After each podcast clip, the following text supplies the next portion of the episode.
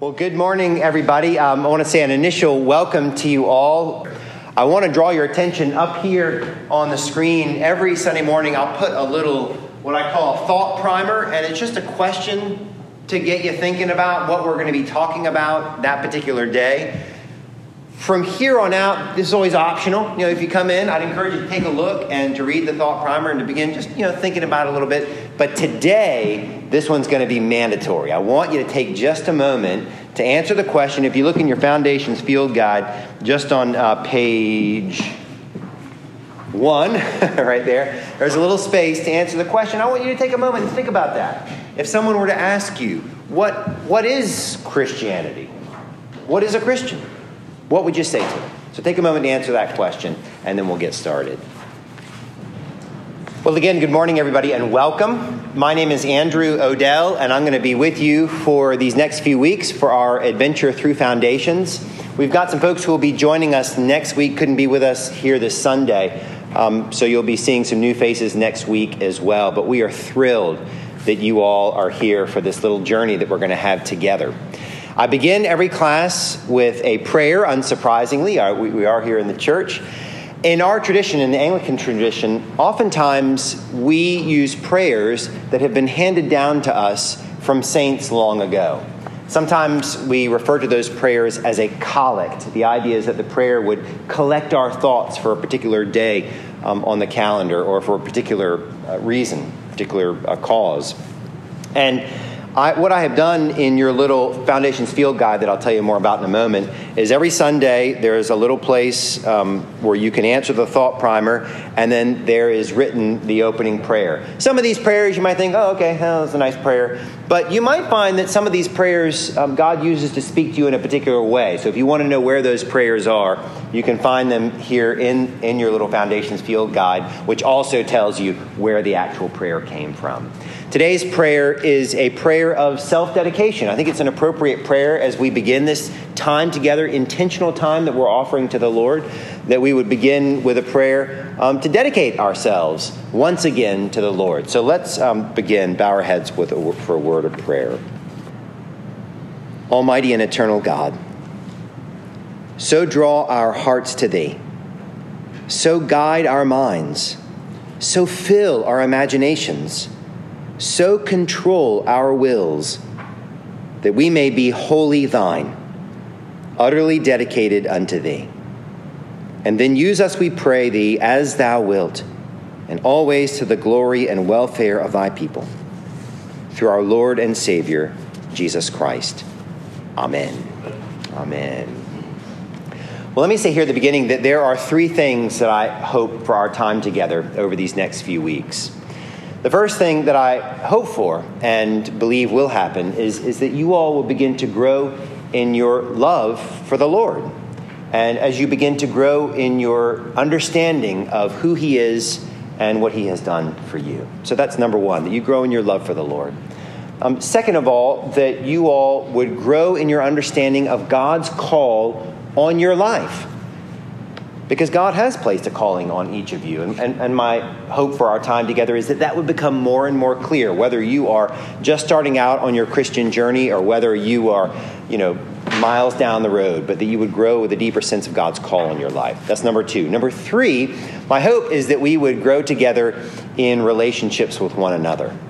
Now, obviously, this is, a, this is very difficult given the context of the pandemic that we are living through. Normally, in this class, um, on, on several Sundays, I would have a little talk like I'm going to have today, and there would be time at the end where you could break up into small groups. We, we obviously can't do that at this time, so we're going to have to be creative. Um, there may even be a Sunday where I maybe put us in a big circle and maybe go around and answer some questions. So, um, my hope is that God, in, in His own economy, will find a way for us to connect to one another even while we are keeping our distance and, and masked and so on. And I want to acknowledge that, you know, you all probably fall somewhere on a great big spectrum of um, how concerned you feel and, and, and um, you're feeling about mass and that sort of thing, and some maybe feel for whatever reason you know less concerned. And we want to honor wherever you are on that spectrum. Um, and I think we just need to honor each other and recognize that people are in a different place in the midst of all this and give people the space that they need um, so that they can feel comfortable coming here and being part of Foundations. We, are going to have a coffee table at the back as we do today, and um, our coffee angel has prepared for us not just coffee, but some homemade uh, cookies that are individually wrapped. I'd encourage you to grab one or two, maybe even. But because we're trying to keep from you know crowding around the table, kind of you know give give folks space. Feel free though also if you, you come in and the table there's somebody at the table and I'm starting class, please take your seat feel free to jump up during class and quietly go grab yourself a cup of coffee. I promise you, it's okay. So I want to encourage you to do that um, because that's a ministry that we offer, and it's part of our way of saying, Welcome to St. Philip's, and we want you to feel at home in this place. So, the three hopes number one, that you grow in your love for God and your understanding of who God is. Number two, that you grow in your understanding of God's call on your life. And that number three, by God's grace that we would somehow um, begin to grow in relationships with one another um, and that we get to know you all. And also that you all would, would have a, a sense that you at least know one of the priests on staff. This is St. Philip's is a large church. Um, I've pastored in a little teeny weeny church where I knew everybody. I knew who they were related to. I knew their stories, you know, because it was a little teeny church. Well, St. Philip's isn't like that. St. Philip's is a big church. And as you make your way into this community, we want you to feel like um, you know at least one of the priests where you can pick up the phone and call. Some of you have probably heard, um, those of you who are new to St. Philip's, from Brian McGreevy, he's another priest on staff who wants to get connected with you all. But that's part of it as well, that, that you get to know me and I'd get to know you in addition to you all getting to know each other. So that's what we're hoping for um, in our time together. I want to do a little bit of housekeeping. Um, hopefully, you all have checked in with Ellen back there. The, Ellen, show me. Okay, Ellen's my beautiful wife who is uh, checking us in, and next to her is beautiful Irene Rose who is helping us with um, some coffee this morning. We thank you, Irene, for ministering to us. Uh, so everybody should have gotten signed in. Um, if I didn't have a fancy name tag for you, I should have that for you next week. Second thing, um, you all should have received a copy of the Foundation's field guide. This is the key to passing the course. Okay, you lose this, you're gonna flunk the course. I'm kidding, of course. But we put this together just as a little resource for you. Some of us learn by listening, so some of us are auditory lear- learners, but some of us do much better by looking. That's why I've got these slides up here, or by writing. And so in, in each week, there's a little space for you to doodle or take notes or write things down um, as would be helpful to you. So that's, that's what this is for. It's yours to keep. You are welcome either to leave it here with you after the class. Some people do that. Or if you think, oh, there's some stuff in here I want to take with me and ponder, take it with you, but try to remember to bring it back the next week. Um, so that you've got it for class. So that's the Foundation's um, field guide and what it's for. But take a look, if you would, on the inside cover, there's a little schedule that talks about what we're going to be covering in the class. And um, things will get a little bit funky when we get close to Easter, but, but we should have a pretty straight shot through from now to Easter. And you've got the dates, you've got the topics, and then you've got these chapter numbers. You'd be like, well, what's, what's up with those chapter numbers? Those chapter numbers correspond to this little book that was sitting in your seat um, when you arrived. Much of the course is based on this great little book. You know, it's, it's, it looks a little dated. It's from the 90s. You know, you can tell by looking at the pictures, but it's still a great book. If you're the sort of person um, who, again, is maybe learns a little better by reading, I'd encourage you to take this. It's a loaner. Unfortunately, it's not in print anymore, so we do need it back at the end of the class. But take it with you if you'd like um, to read because some people learn better by reading. Because most of what I talk about is going to be, you know, parallel. You also might want to take this book with you. Again, it's optional, but take it with you. You know, if you know you're going to miss some Sundays, sometimes people miss a Sunday. And to keep caught up, because the class builds on itself, you could read a chapter. Now, I'm also going to be posting each class on a podcast. So, again, if you're like me, I'm a little better as a listener. If you're a better listener, just know it'll be on a podcast and you can listen to it in your car, washing dishes, whatever, um, as a podcast. But either one, if you miss a class, we either need, I want you to either listen to it on the podcast or read the chapter. I'll leave it to you which would be better for you. Okay? So if you take it with you, just know that it's a loaner. Bring it with you back at the end of the class. So that's um, what that book is about Christian Basics. And I'll reference the book from time to time, as well as its author, John Stott, who was a priest um, in England who died several years ago. Wonderful man. Last bit of housekeeping. I want to encourage you all, if you have one at home, to bring with you a Bible. Now, you are always welcome to use the classroom Bible. They'll be there for you. Um, I'll have the page numbers up here, so it's a okay to use the classroom Bible. But you might find that when we look at some of these passages, you might want to make a little note. You might think, huh, that, that kind of hit me. You might want to put something in the margin. Can't do that in the classroom Bible. You got to do it in your own Bible. So I'd encourage you to bring your Bible with you. Now, you don't want to bring your family heirloom, you know, your grandmother's King James Version Bible with all of its these and thous. A King James Bible is beautiful to listen to, it's beautiful to read, but we don't talk that way. And in fact, some of the words in the King James Bible don't mean now what they meant then. And so if the, if the, if the idea is to understand the text, King James Bible ain't, ain't going to help you. You want to get a modern translation. That would include something like the NIV, the ESV, the RSV, the NRSV. There are others out there as well, but a modern translation. The one that we use here in class is the ESV, the English Standard Version, but again, there are lots of other modern translations. The main thing is that you can read it and understand it. All right I think that is it for housekeeping. I want to say a word now about uh, who this class is for. Um, because I have learned that one of the things that will help you engage this class is if you have a sense of, of who the course is, is designed for, because you all fit in different categories. First, there are those of you who are essentially new to the faith. And this class oftentimes serves as a preparation for baptism for those who have not yet been baptized. So if, if that's you, welcome. This is exciting. This is your, your preparation for baptism. So some, some are starting out at the beginning. Others of you here this morning maybe grew up in the church, and if I asked you some questions, you probably could give me the Sunday school answers. You know, you kind of remember a few things from Sunday school. But truth be told, you're not altogether sure why Christians believe what they believe. You're not altogether sure how all this stuff fits together. Um, you just know the Sunday school answers. And so part of our time together is going to help you put those pieces together and to understand why it is that we believe what we believe. So that's the second group people who grew up in the church. You know the Sunday school answers, but you're not sure how the pieces fit together. The third group are those who understand the fundamentals of the Christian faith. You, you, you, you understand how all these things fit together, but you are new to the St. Philip's community. And so, Foundations is an opportunity, yes, to revisit the foundational beliefs of the faith, but it's an opportunity for you to get to know some other people so that you can feel like in this great big church, you've got some relationships. So, three very different groups who all um, need something very different in our time together, but my 100% money back guarantee is that there's going to be something for everybody. That God will show up for you in your time here. This time that you offer to God, will bear some fruit. That's my 100% money back guarantee to you all. Well, let's um, move on to the meat of today's class. What's Christianity? Or to put it another way, what is the heart of Christianity? Now, on the face of it, that might seem like a simple question.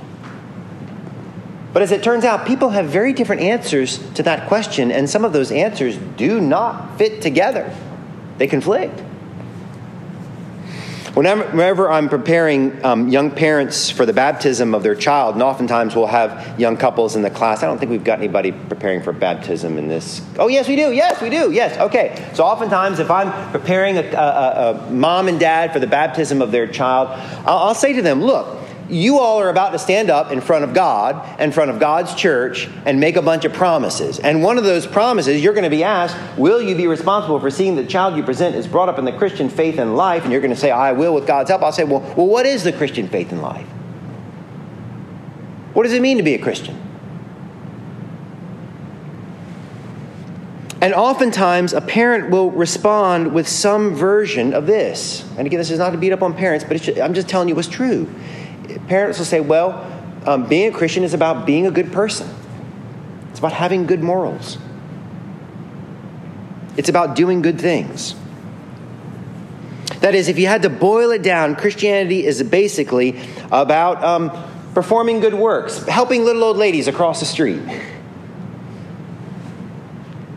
What John Stott in our book refers to as a code of conduct do's and don'ts, right and wrong. And a person who believes that this is the heart of Christianity might even say, you know, it really doesn't matter what you believe so long as you live a decent life. Now, to be sure, Christianity does teach us about right and wrong, no question about it. In fact, I would argue that Christianity offers the highest moral code that the world has ever known it's the moral code of love. Jesus himself said this He said, This is my commandment, not suggestion, my commandment. What? That you love one another as I have loved you. But true as that might be, if you just stop and think it through, you realize that being a good person cannot be the heart of Christianity. Why? Because all of us know people, maybe you have neighbors, maybe coworkers, who are trying to live a decent life, trying to be good people, but, but they're not Christians. They'd be offended if you called them a Christian. So you see, Christianity has, has got to be something more than just being a good person or doing the right things. And friends, I'll say if you came this morning, um, you know, with your answer to the question, being a Christian is about being a good person, I want to encourage you um, to set that aside and to consider a different answer to the question what's the heart of Christianity? Well, others might say, okay, well, maybe, maybe a code of conduct, being a good person, maybe that's not heart, the heart of Christianity. Maybe it's about believing the right things. That if you believe everything that is contained within the creeds, then that makes you a Christian. And while it's too, true that we do have beliefs that are vitally important to the Christian faith, we're going to spend some time looking at the creeds and talking about what is it that we believe. And while that's incredibly important, it's also true, as we see in God's Word, that even the devil himself believes everything in the creeds to be true. And yet that doesn't make him a Christian. The Apostle James wrote this to the church. He said, um, he was writing to the early Christian believers. He said, You believe that God is one, you do well, as in good for you. But even the demons believe and shudder. In other words, the demons believe that there's a God. They believe everything in the creed is true. But at least they have the decency to shudder. You all just kind of, you know, you say, oh, you know, God is one, and you go on with your lives. So, so the devil himself, the point here is that the devil himself believes everything in the creeds to be true, and, and yet that doesn't make the devil a Christian. so the heart of Christianity must be something more than a set of beliefs, as important as those are. Well, still others might say, okay, Christianity is about it's about going to church and being baptized and taking communion what John Stott would refer to in our book as a cult. Now, this is not cult in the modern sense, like David Koresh and the Branch Davidians, not that kind of a cult, but cult in the classic sense. Like if, if you took a religion course in college, you might have studied the cult of this religion, the cult of that. That is a, cluster of, of, ceremonies. So, so for Christianity, that, that would be baptism, uh, Holy Communion, confirmation, that sort of thing.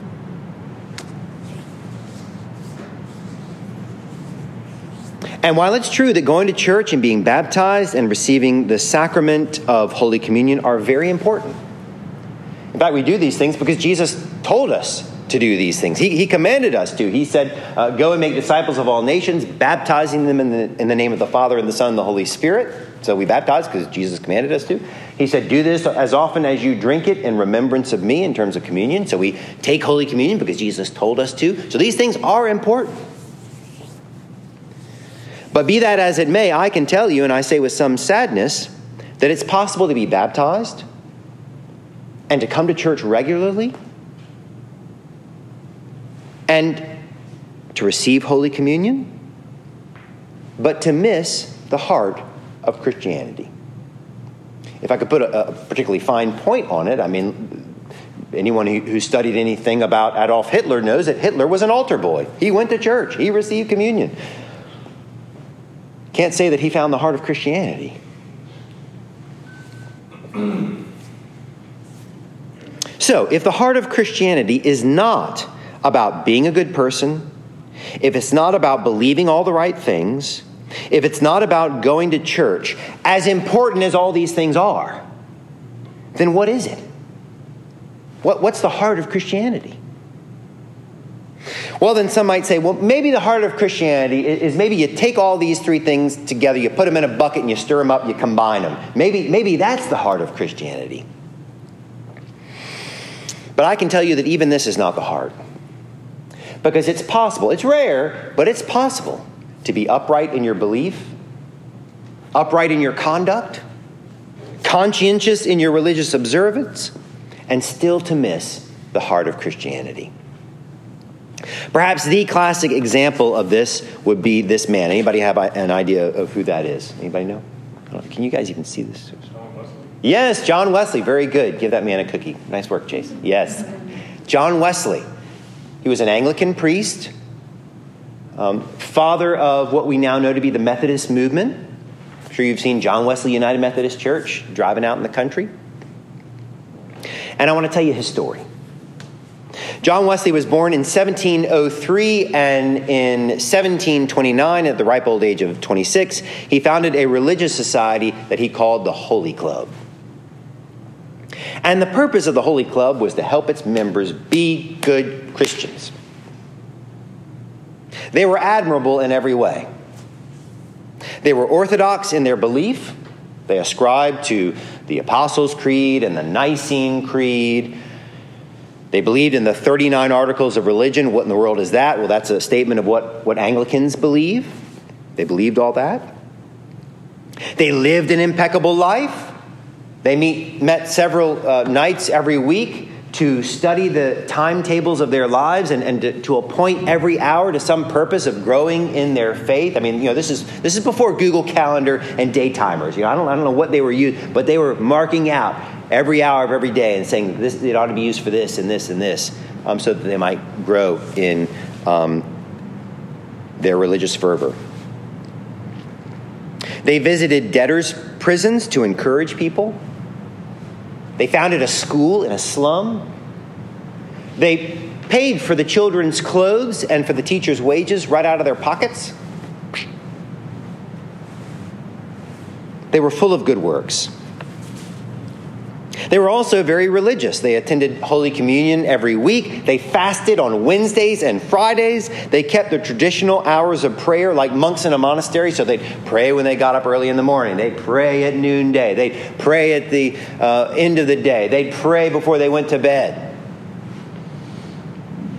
They observed both Saturday and Sunday as the Sabbath, just to be sure they had their bases covered.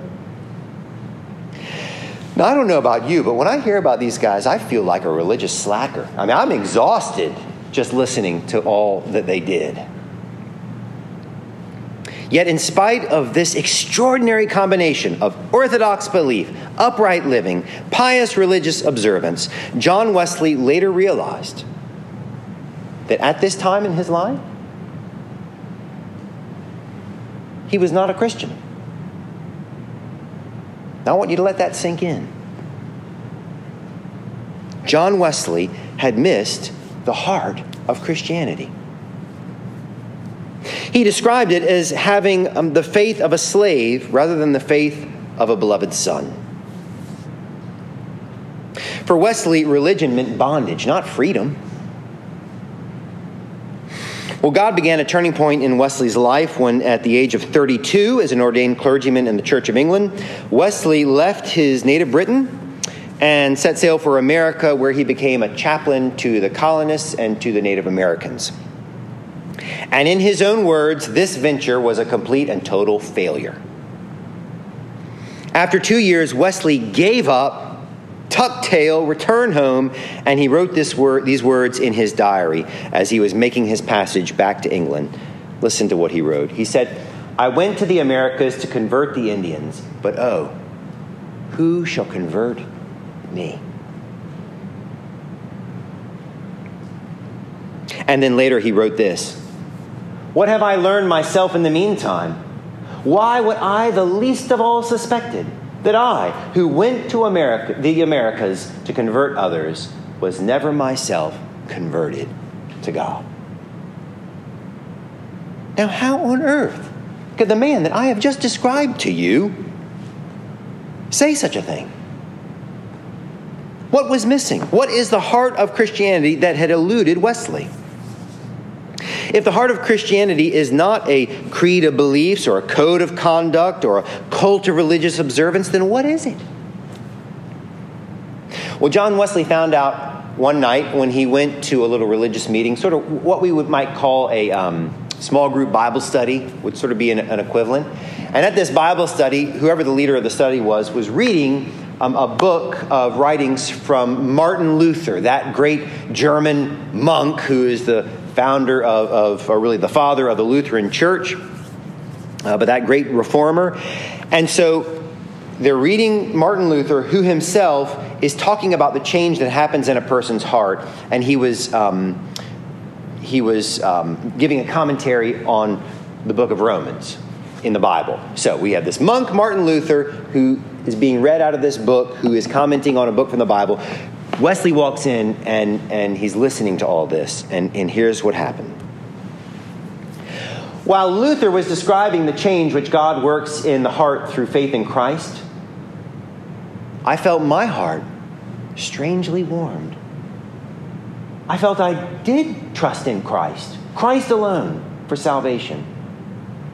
And an assurance was given to me that He had taken away my sins, even mine, and save me from the law of sin and death.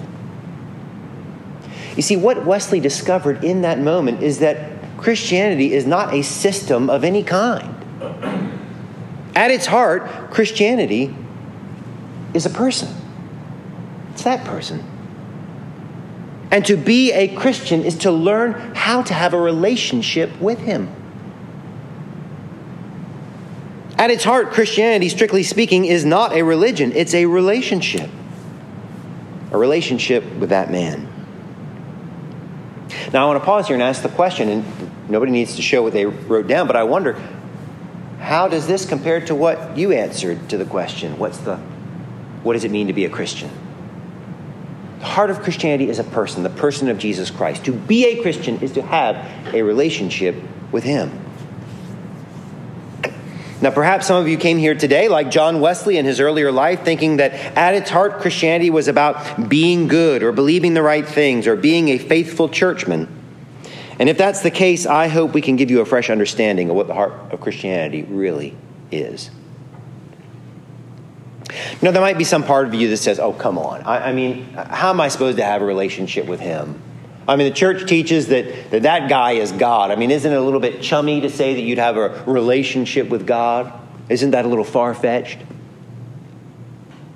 But listen to what Jesus himself said to his disciples. He said, No longer do I call you servants for the servant does not know what his master is doing, but I've called you friends. For all that I have heard from my Father, I have made known to you. And here's the beautiful reality. Once you begin to understand who Jesus is, once you begin to step into that relationship, that living, life giving relationship, once you begin to discover what He has done for you and continues to do for you, then all the other stuff that we've been talking about, all that begins to fall into place. All those things that people mistake for the heart of Christianity, our morals, our beliefs, our religious observance, all these things are not the heart of Christianity. They're the fruit, the fruit that comes out of that relationship. I want to press a little further in. What on earth does it mean to have a relationship with Jesus? Well, it means three things. First, it means knowing Christ. Now, all of us, um, I think, probably know something about the person Jesus. I mean, if I asked you, I said, hey, uh, where was Jesus born? Most of you probably could say, oh, okay, I think I know he was born in Bethlehem, okay? Or if I said, what, what is Jesus' mother's name? You probably could say, oh, Mary. I know her name, her name is Mary. We all know perhaps some facts about Jesus, maybe some more than others, but that's not the kind of knowing I'm talking about. To be a Christian is not simply to know facts about Jesus, it's to know him as a friend. what I hope will begin to happen among us. We'll begin to learn how to see each other as friends. And we have to ask ourselves honestly do I know Jesus that way as a friend? And if the answer is no, hey, no sweat. That's what this class is all about learning how to call him friend. But we need to understand this. First and foremost, to be a Christian is to know Christ as friend. But to be a Christian is also to trust Christ as Savior. And this means coming to an understanding that we need saving in the first place.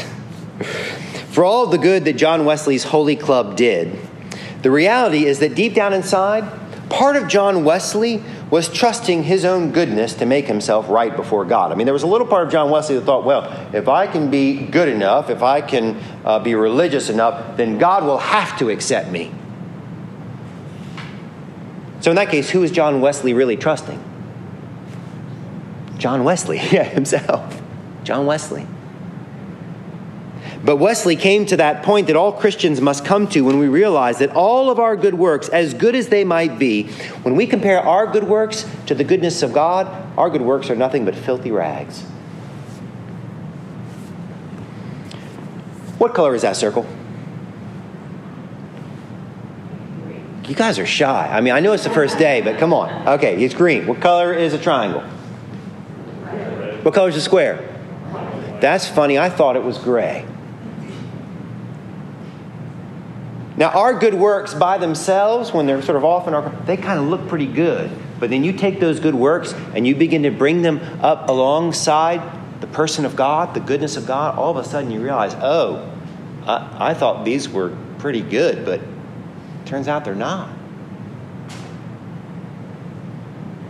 The Old Testament prophet Isaiah described this experience this way. He said, All of us have become like one who is unclean, and all of our righteous acts are like filthy rags when compared to the goodness of God.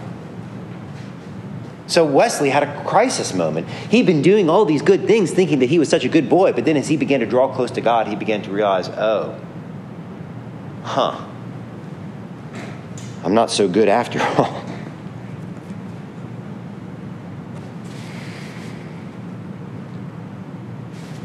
The Apostle Paul, who wrote a good bit of the New Testament, he had a similar experience to John Wesley. Paul described himself as a Hebrew of Hebrews. That is, he knew God's law, he followed God's law. Open your Bibles, if you would, um, to Philippians chapter 3. It's page 981 if you're using the classroom Bible. And let's look at something that Paul said. This is a letter that Paul wrote to a group of Christians, a little church in the city of Philippi.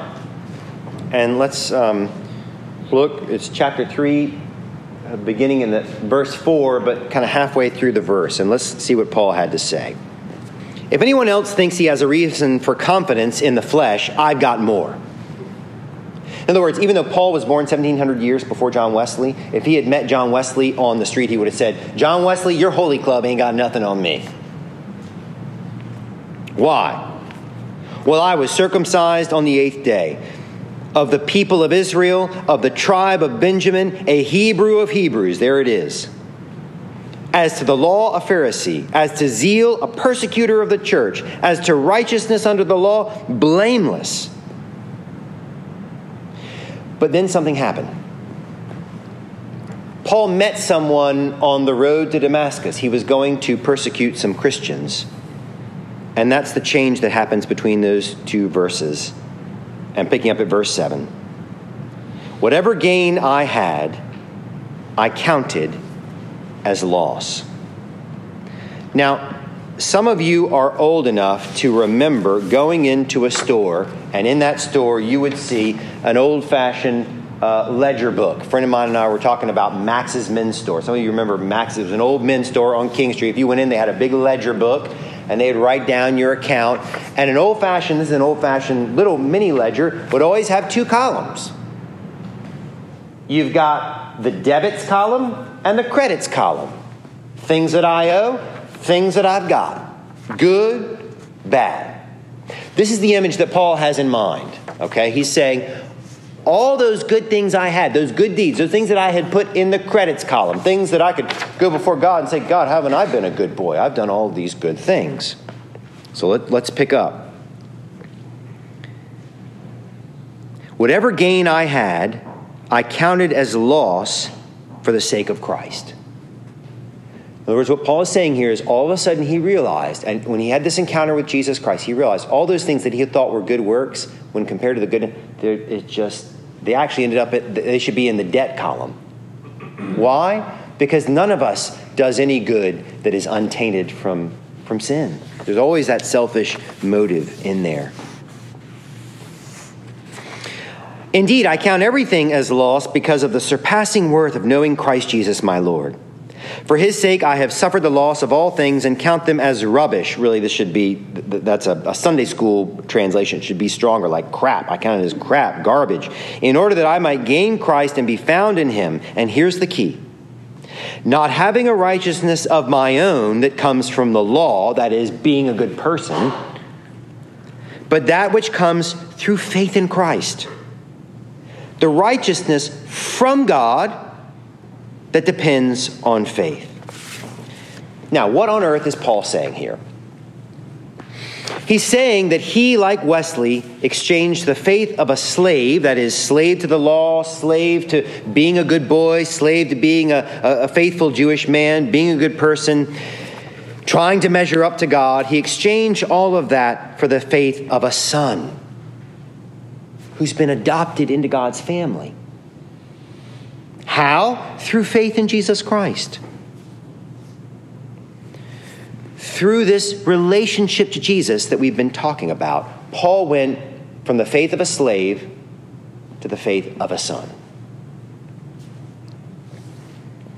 And the key to that shift is knowing Christ Jesus, my Lord,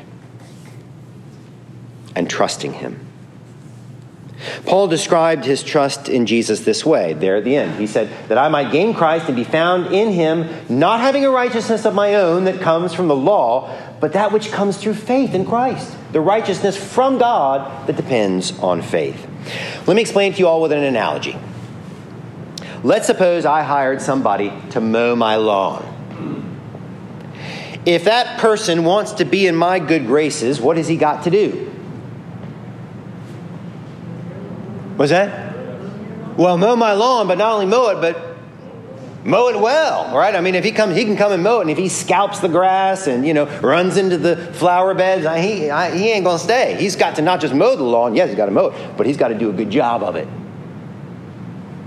My relationship to that person I have hired is dependent on his performance. If his performance is good, we got a good relationship. If his, if his performance is bad, you know, I'm going to get rid of him and get some other person to take care of my lawn.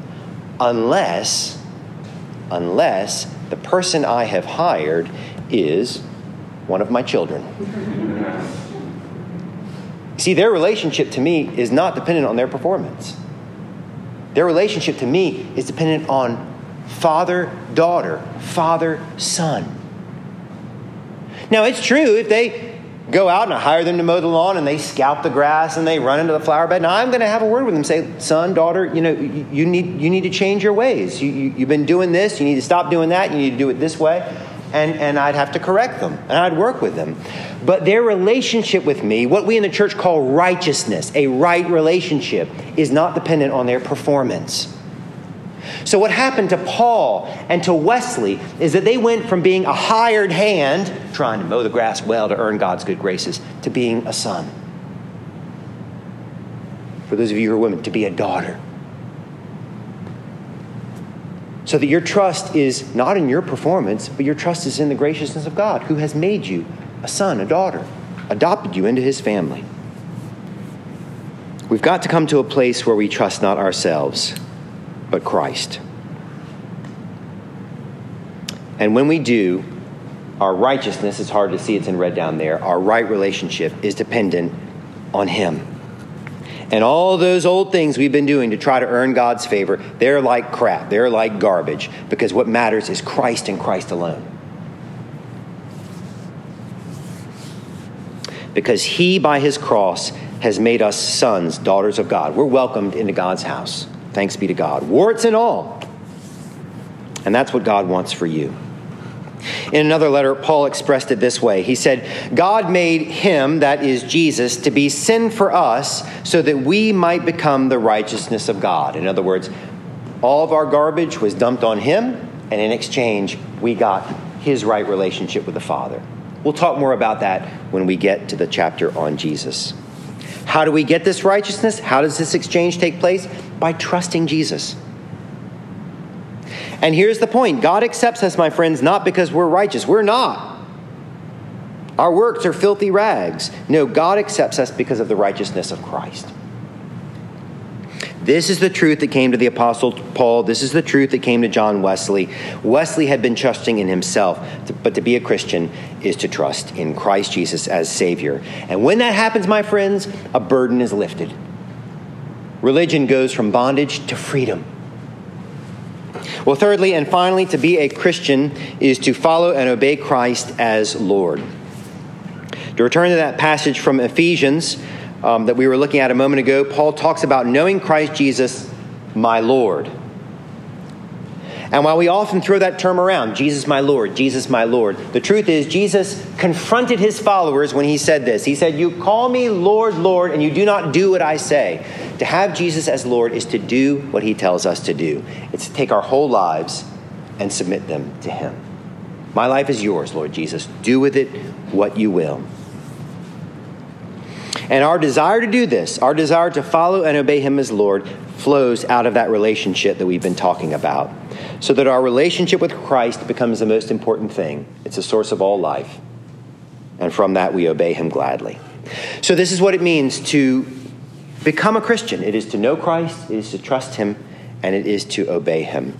We've got to stop now. We're a little over time.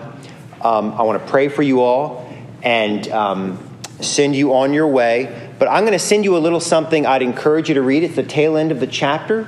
And uh, if you want to take the book with you, take it. If you don't want to take the book, I'll send you a scan of the book. It's just one last little few pages um, that talk about our commitment to Christ. So let's um, bow our heads in prayer. Father, we thank you for the gift of this time. I thank you for these, your sons and daughters. I thank you for this great um, adventure that's ahead of us, an adventure of growing uh, deeper in our love for you and growing in our relationships with one another. Lord, protect these, your sons and daughters, as we go our separate ways, that we might be gathered together again next week um, and to continue on this journey. For we ask these things in the precious and powerful name of Jesus. Amen. Amen. God bless you all, and we'll see you next week.